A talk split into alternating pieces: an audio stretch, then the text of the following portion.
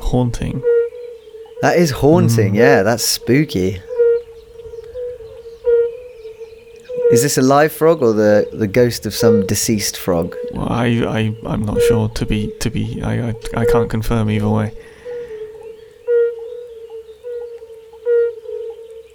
That is a bizarre sound. Uh, I can't decide whether I think that's a small frog or a big frog. Um, I'm gonna say. I'm guessing it's a. It's a bit closer to a little- home than a lot of the other frogs we've had. Oh, okay. Oh my word. Okay. Is it going to be something which I should actually? Oh, it's I not that close to home. okay. Okay. yeah, I was going to say I've never heard that noise. I was thinking maybe it could be like a natterjack toad or something, but no, but interestingly, I was considering Natterjack Toad as one of the options. It's, but it's not. That I can tell you. a little bit closer to home, but not on the British Isles. Is the impression I'm getting. Yeah. So maybe it's a frog from France. Is it the edible frog? It's not. It's it's not the edible frog. I'm pretty sure that is a frog. Uh, There's a lot of Un- frogs that are called edible frog. I have a horrible edible feeling, frog. but uh, Yeah, there's one called Pelophylax esculentus, esculentus, which is the European edible frog. but no, it's it's not. It is European though. so Oh, okay. European fire-bellied toad. Oh, Bombina, bombina. amazing. Okay, cool. Bombina, bombina. Well, that's nice. They're very Bombina, characterful little creatures. Sort of warty, bright-bellied little. Oh, they're exceptionally gorgeous little fellas. Yeah. Oh, well, that's nice. Yeah, I enjoyed that. I, I'm. I have actually seen. Well, I've seen them in captivity a lot. I don't think I've. I've never seen one in the wild. I've never heard that. I've certainly never heard that sound before. Yeah, it's spooky, isn't it? It is spooky. Yeah. Very weird. It would be quite a uh, quite a thing to be out hearing that in the nighttime Yeah, when the toads are about. and they're furious. And are they explosive breeders, Ben, or are they sort of more Ooh, holding a territory? I'm guessing explosive. Bombina, Bombina. Um, let's have a let's have a look. And now we know about this fantastic resource called Amphibia Web, where when you don't know anything about an amphibian, you can ask this website and it'll tell you what there is to know. You'll be bitterly disappointed most of the time. yeah, I don't see anything about how what the kind of breeding they do. They're explosive breeders in a certain sense, it says here. Okay, yeah. Oh. Apparently Bombina Bombina has a complex territorial breeding system. So the answer is: Are they explosive breeders, or are they sort of spread out territorial breeders? The answer is yes. yeah. It says in this paper I just found, male Bombina variegata, an explosive breeder, in the field, okay, that's not a good sentence. In the field, male B variegata, an explosive breeder, is less selective about its mates than B bombina, which has a complex territorial breeding behavior. Hmm, okay. So it sounds like they, yeah.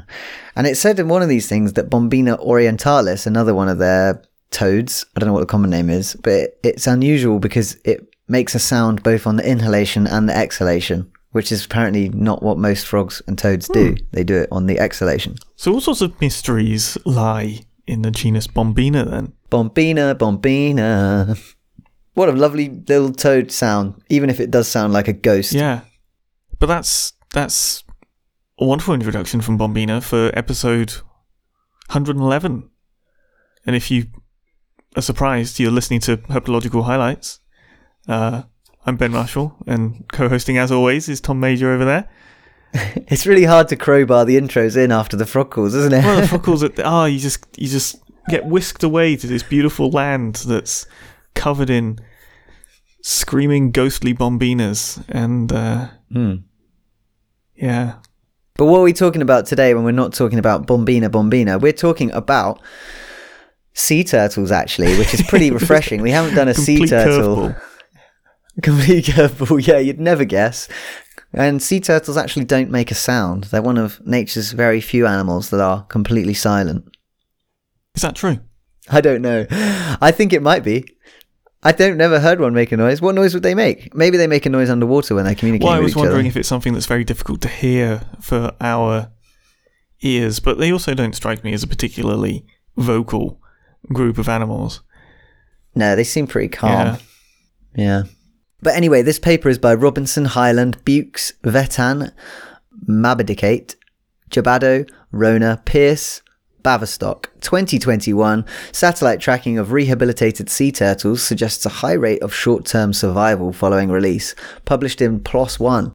So we're talking about wildlife rehabilitation. The key thing is it's this temporary care of injured wildlife. So you find some wildlife, it's been injured, uh, in the case of turtles, commonly that's they're getting caught up in fishing lines. You know, it might not even be active fishing lines. It's what we call ghost gear. So some nets have broken off in a storm. They're drifting aimlessly through the ocean. Turtle bumps into it. It hasn't co-evolved with netting, so it doesn't know what to do. Gets stuck. Somebody on a passing boat sees the turtle, scoops it out of the water, takes it to a rehabilitation centre where it has a chance to swim around in a pool, healing its wounds, and in the hopes of being released once it's been fully rehabilitated. So the only problem with this is well, that's a really nice idea, and I think everyone who finds or sees, you know, there's countless videos online now of sea turtles in perilous situations being rescued by humans and it's great. It's like oh that's really nice. It's good to see that humans care about the turtle take it into captivity look after it for a bit. But there is kind of this question surrounding these rehabilitated turtles of do they actually go back into the wild and behave like turtles or are they just kind of this permanently damaged sort of creature which will never go back to behaving normally and is kind of you know a bit of a waste of effort for people to get healthy again and, and re-release. Yeah. Which if the, if the would damage be very can't sad. Be, can't be rectified or uh, can't uh, yeah can't basically can't return to the wild. It would be it would be a horrible situation. You'd have all these all these turtles that would be saved and then had to be I guess kept in captivity for exceptionally long periods of time. You know for the rest of their lives. Turtles live quite a long time. It would be it'd be concerning on a number of number of levels and ways. Yeah. Yeah, exactly. You don't, but equally, you don't want to be re-releasing turtles that are just going to go out and die Precisely, anyway. yeah. So, so um, this study actually takes place in the Arabian Gulf, which is this shallow Which sea averaging. I was not familiar with the Arabian Gulf because it's also known as the Persian Gulf. So if people are like, "Oh, Arabian Gulf, where's that?" It, it's same name for the Persian Gulf, which Oh, I okay. um, I was not familiar. There were two names for the same place. I it, it tricked me initially. highly confusing. Um, but it's this shallow sea, only averages about 30 meters deep. It's really warm. It's the warmest sea in the world, but it also experiences a large fluctuation in temperature, down to like 10 degrees in the winter and up to close to 40 degrees in the summer, uh, probably because it's so shallow. Um, but it is a sea which contains extensive seagrass beds. There's also mangroves, salt marshes, coral reefs. And turtles that are found in this area with any kind of damage, you know, ranging from cold shock to Like boat strike general was was boat strike. up a lot. Yeah, the net thing, which I mentioned. Some of them just are debilitated, so they're found in a seemingly weak, listless condition, and they bring them in and sort of give them a bit of TLC. And the people doing this in this paper are called the Dubai Turtle Rehabilitation Project. And this is a project which has rehabilitated over 1,800 sick and injured sea turtles from around this Arabian or Persian Gulf. Um, and yeah, they've released 1,800 turtles back into the wild. So the fact that there's this Dubai Turtle Rehabilitation Project means that there's a, a large number of turtles which are being rehabilitated and then being re-released, which is great because if you're a scientist looking to study turtles, turtles are quite hard to catch sometimes. So it's nice to have this sort of population that are being re-released. And what they did was they stuck GPS transmitters on the turtles that were being released, bit of epoxy, glue that on there and they set them to ping off and tell them what the turtle was doing after it was released back into the wild. Every time the turtle breaches the water to breathe, a little ping goes off to the satellite, and the researchers find out where the turtle was in the world. The sad, the only sad thing about this is because obviously they're set to ping whenever they break the water, so they're not pinging non-stop. They're pinging sort of every maybe I don't know, twenty minutes, half an hour, whenever the turtles are taking a breath they could actually tell if something was going on with the turtle if it wasn't very well because suddenly instead of pinging every so often when the turtle breathes it would start pinging constantly and that meant the turtle was floating on the surface Yeah. and or being caught up in something, or, or you know, ta tags that become detached just sink and therefore don't transmit. they sink Yeah. i was going to say that yeah they So, do they do sink no. yeah Uh, unfortunately, uh, continuous uh, data collection from a tag would mean a dead floating turtle we got a floater so they've got a bunch of sea turtles and of different species. I mean, if you Yeah, that's what I was going to say. If you live in the Gulf or near the Arabian Gulf, Persian Gulf, you are spoilt for the diversity of turtles that you've got in your area. The uh, this study contained 12 hawksbill turtles, 11 loggerhead turtles, two green turtles, and one olive ridley turtle. Um, and like we said, you know, these are turtles which are being re-released after having various ailments, um, some of which have actually been had damage so bad to their flippers that they've had to have them amputated. At least one. One. I think. I think they all had one flipper amputated, right? No more than one. Yeah, I think so. Um, how many did we have? I want to three of the ones that died very early, and then yeah, I think seven individuals overall. with amputee Yeah. status. Yeah, Yeah. But I mean, what was cool about that is that, you know, they got all these GPS locations for the turtles, and it did seem as though the turtles which had undergone amputations as a result of their injuries actually behaved quite similarly to their non amputee counterparts. Um, you know, sometimes some, some of them even swam further and dispersed faster than non amputee turtles, which is great. And that is despite the fact that being an amputee is one of the things which keeps the turtles in the rehabilitation center for longest. Uh, it takes a long time to recover from that injury. But yeah, it's just great to see that even though they've lost a flipper, they can still operate pretty much as normal. yeah. I think um, so. They'll, they'll go. We'll chat about some comparisons, but um, it is worth noting that three of their amputee ones were three of the ones that died. So if you were looking at just the mortality rates of amputee turtles versus non, eh, you know, it's a it's a small sample, so it's a little bit it's a little bit tricky. But um, I don't know. I don't know. Yeah, so they they they were slightly more likely to I- die, but those that survived seem to be doing normal Right, that stuff. seemed, or at least that's the way it seemed to be for me. Is if they if they can sort of get beyond this sort of initial period, they seem to be doing fine. So, yeah, Right. But it, yeah, that's not the study wasn't looking at that as such because they didn't have a sort of balanced sample for looking at that really. Um, I think it's more just getting an idea of how these turtles are reacting post rehabilitation rehabilitation to make sure things are sort of going relatively normally, right? Yeah, totally. So, should we give people an idea of the kind of things that turtles got up to when they were tracked? Yeah, yeah. So you you mentioned we've got three different species, and I'm I'm to be to be fair, I don't even know how to describe the differences between them really. But um, do we want to go from species by species? Well- or I mean, I think to be honest, like when you look at the maps that they've produced, all the turtles are swimming around over quite large distances, aren't they? Let's take an example from the loggerhead turtles, which actually seem to move the most out of all the species. yeah, the, Um, were and they- those ones the ones that went all the way up to like Kuwait and all the way sort of round the uh, near Oman as well. yes. yeah, huge Yeah, so distances. them, the loggerheads are kind of unique in that they don't think they actually breed on the beaches around the Arabian Gulf. So they're probably just visiting and hunting in these waters. And that is one of the key differences between loggerheads and the other species of turtle in this study is that loggerheads are largely carnivorous. Um, they'll actually eat squid and crabs and all that kind of stuff. So the likelihood is that they have to be traveling greater distances in order to find their prey, you know, as compared to like a green sea turtle or an olive ridley, which are quite happy to graze on corals and seagrass.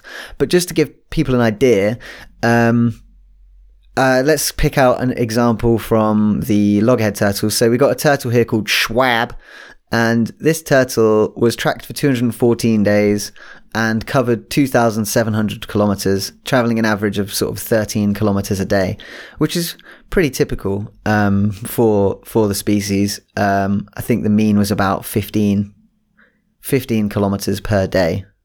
So you know they're, they're pretty active little yeah, guys. that's a long distance. It's a lot of swimming. Yeah. Yeah. I don't know about you. I've, I've never swum 15k, but then again, I don't have flippers. Um, Yeah.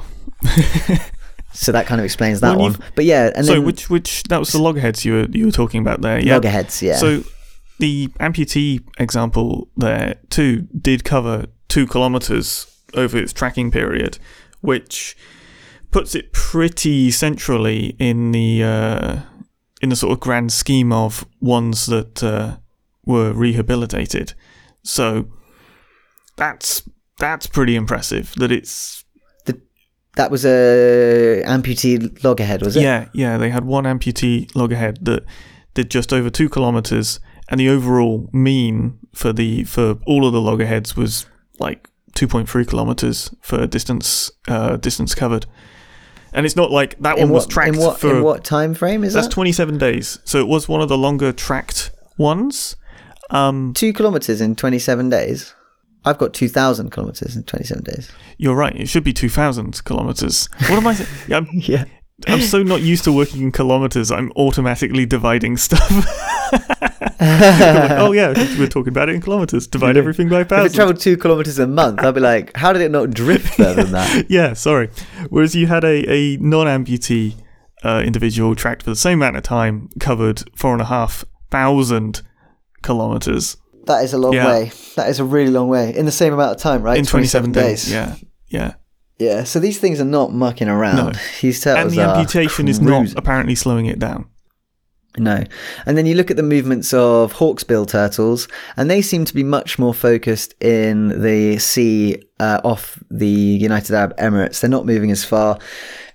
They seem to be more focused around the like coral reefs and the nice uh, seagrass beds just off the Yeah, coast. you had a couple that ventured a bit further, but sort of then settled down or returned and then settled down. So it's Hmm. yeah, maybe sort of finding their way, finding a finding a good place to chill out again before before settling. It's just amazing to me that these turtles do these things. Like, what an amazing creature to travel. Over such a sh- short time period, you know, a couple, Yeah, a couple okay, of you follow a weeks. turtle for a month. What do you think it gets Yeah. up to? Probably just mooching around. Wrong. It's traveling nearly 5,000 kilometers in some cases. And that's the horizontal distance, right? So that doesn't Right. incorporate the fact that they're, in through that time they'll be diving and submerging again. And so, yeah, they're, they're, they're doing a lot of stuff. It's amazing how far you can get when all you eat is seagrass. hey, it's, it's yeah, you got to eat a lot of seagrass. Yeah, I mean they, yeah, they must be heavy into that seagrass. So, um, yeah, I think th- to be honest, I think reading this paper, obviously, we mentioned at the start, there's been suggestion that sea turtles which have undergone this rehabilitation process, and I mean, you know, it's probably quite an easy thing for detractors of wildlife rehabilitation to be like, well, those turtles are permanently damaged. You know, what's the point? It's a load. Of, it's a waste of time. But actually, the the paper, they, the evidence they suggest here, they present here. Um, I mean, looking, you know, they don't actually have a comparison between turtles which have been rehabilitated I think and haven't. yeah, which that, would that would have be- been the, the real killer is if we saw those st- saw that stuff side by side. Um, Yeah, but just as a sort of absolute non-turtle expert, looking at these maps, certainly these the behavior of these turtles and the fact that they're surviving for so long suggests that they are at least exhibiting some kind of normal and the majority are behavior. surviving too. Like that's Yeah. the other thing. I, I Yeah, I think it would be great to see that these turtles were not only surviving but also reproducing. If you could evidence that, that'd be incredible.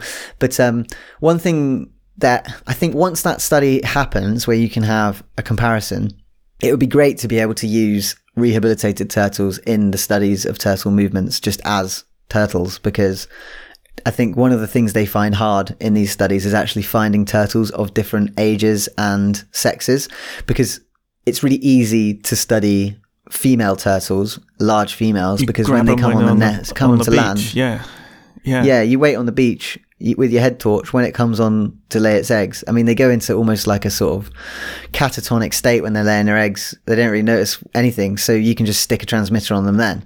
But obviously, you don't get that opportunity with either juvenile turtles or mm-hmm. males. So if you can use rehabilitated turtles as a means of finding out more about the turtle species themselves, it would be a massive boon to turtle researchers. Potentially, yeah. you've got to take into account that are you getting a bias sample towards ones which are more likely to get caught up in scenarios that need re- rehabilitation? So there's that.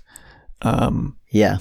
But, you know, I think the other important point about the value of rehabilitation in this example that they highlighted a couple of times is when you're dealing with populations or subpopulations that are already very small and have limited genetic uh, diversity, any individual that you're helping to keep in the uh, in the sort of breeding population is going to benefit that population way more than just oh there's another turtle. Like it has this additional diversity uh, benefit that's that's going to be felt very acutely if it's a very small population because you know one individual relative is a bigger deal unless you know if it was a Yeah. bigger population okay it wouldn't be as big a deal because you've got you know it's one out of a hundred compared to one out of ten or whatever Yeah. so yeah big big deal that the rehabilitation seems to be you know sufficient to get these turtles back back and going I like what you said about uh, is this sample biased towards turtles which have just got themselves into a pickle? yeah Like, and I like that idea. Imagine that would be another cool thing to come out of future studies where they have more turtles which haven't had accidents. Like, oh, turtles which have had accidents more accident prone in the yeah, future. A certain yeah, a sort of tendency, Like, or do they could- learn avoidance? Essentially, are they better at avoiding That would be things? amazing. Have, it, does that trauma sit in them, and uh, they become more cautious as a as a result? Yeah, that would be amazing. Like, I've been caught in a net. Now my awareness of nets is so keen. I'm going to avoid nets in the future. Yeah. That would be fascinating. But that would need That your be really pure, cool. unbiased sample to compare. Like that's that's the kicker. The exact issue that you're drawing attention to is the issue Yeah, that's preventing that study Yeah. to be confident that there is a difference or a change. Mm. But uh, yeah, really nice to read about a turtle success story, and yeah, just good to know that all those, you know, because it's a huge endeavor. Loads of people are employed by these places. Loads of dedicated people probably get paid peanuts to look after turtles for a living. And I imagine them reading this paper and seeing that, yeah, you know, these turtles that we broke our backs to rehabilitate have actually gone out and done turtle stuff for significant periods of time after release Yeah, it's just a really rare that we actually get such a nice sort of good news vibe from a paper that we read. It's usually like, oh, this animal's so imperiled, this animal's this, you know, oh, it's newly described, but it's it's, it's critically endangered because it lives in an area where there's loads of logging and arson or something like that. To hear that the turtles actually come back out and swim about and do normal turtle things after rehabilitation is really gratifying. yeah, hugely so. What we're say. talking, we're talking 23 turtles were out and about, still surviving, doing good. Um, I think they had four, sorry, five mortalities. Um, but like I said, three of those five were amputees, and three of the five like didn't survive, like a very very short ti time period. Um, there's only really one that Yeah. was, you know, survived a long period and then died. So I don't know. There's a lot more. There's a lot more going on here. I mean, there's there's sort of maybe different types of rehabilitation are having different success rates and stuff. But when you're sitting on a sample of 23 seem to be doing great versus five that didn't make it, it's seems like whatever you're doing is doing pretty damn well. and like Mm. any improvements, you know, there's always going to be improvements, but they're I don't know. I don't know. It feels like there's not a huge amount to improve other than potentially stuff we've talked about that's more subtle in terms of like turtle well-being and maybe sort of future likelihood to get caught up in things. You know, sort of Hmm. not just the survival, but like less tangible things. Yeah, I did enjoy some of the names they gave the turtles in this study. I found it quite sort of um, morbidly humorous that one of the ones that died was called Lucky. Yeah, that was. Yeah, that's sad. really. I liked the other. Yeah, it was a bit sad. So there was um, Lucky. Uh, there was a hawksbill turtle called Torpedo, which I thought was pretty cool. And I think there was a yeah a loggerhead turtle that was called Cus- Cousteau after Jacques Cousteau, which I liked. Um, yeah, some good names. I think yeah yeah naming your study animals is fun, but it also could lead to increased sad. that or or if you're doing behavior stuff you've got to be a little bit careful if certain names are connected with uh, interpreting behavior certain ways Ah, yeah. Like, what if you had a little one called, uh, mm, I don't know, Danger? You might think, you might be predisposed to thinking it was a reckless Right. turtle. so you got to you know stuff like that Ben's like, they are all numbers. well no, I just, no no that's that's really Yeah, not no. fair, especially for something like this because there's so much more than that Yeah. and this is this is yeah. you know this is data coming out of numerous projects which are not science first presumably they are protect the turtles first so Yeah, totally. These I- people are there's conservationists. no reason to uh, not give them names in these cases because it's you know it's- you're looking at the name isn't going to in- change your interpretation of three thousand kilometers or not. Well, No. I mean, Yeah. I suppose it could, but at the point, you, you, you know, that's the whole point of some of the stats is to. Uh, Yeah. So I think that draws our episode on turtles to a close. Uh, it's been a while since we've done one, so that was fun. Um, do you have any other business? Um, no, but we got a little. So I don't know when this episode will be coming. No, it'll be coming out. So by the time this episode is out, um, our paper on spider slash arachnid trade will be out and about and readable. That was in what was it in communications biology, I think. So that's exciting. If you want to learn about what spiders are being sold and where they're coming from and general like grasping at straws trying to work out what on earth's going on with the arachnid trade then you can check that out i know it's not herpetological but uh, if you take herpetological just to be things that crawl then spiders scorpions and uh, like little whip scorpion like creatures do definitely crawl as much as some herps yep. No. I mean, tenuous, but we'll allow it. We'll allow it. well, yeah, well, I suppose the other cool. So- connection is it's me being involved in the paper Yes, and you are a herpetologist, so it's therefore yeah. No, I think it's it's legit. It sounds cool. I haven't seen that yet, so I'll check that out. And uh, yeah, put a link in the show notes so people can. Uh, uh, you know, I think a lot of there is a lot of overlap between people who are interested in reptiles and amphibians and people who are interested in spiders. They say they tend to be the sort of same people. So, yeah, I'm sure there'll be lots of interested parties. Yeah, well, we'll see, we'll see what happens. Hope people at least find it interesting.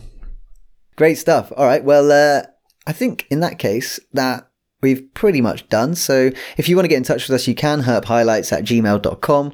We're on social media and you can contribute to the podcast via our Patreon, patreon.com slash herphighlights. And something we haven't said for ages and ages and ages, but I keep hearing on other podcasts I listen to. If you could leave us a review on your podcast app, apparently it's good. Ben always laughs because he doesn't think it is well, good. He doesn't no, I don't. I. I, I just, Do I it. just love that there's this, this wonderful hidden mystery. Nobody knows quite how the reviews translate into yeah. uh, getting, you know, spreading the word or whatever.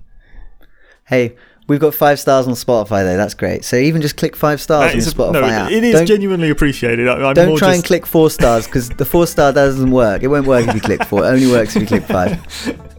yeah, no, I'm more just cynical with the mechanisms as opposed to the actual reviews. I massively appreciate.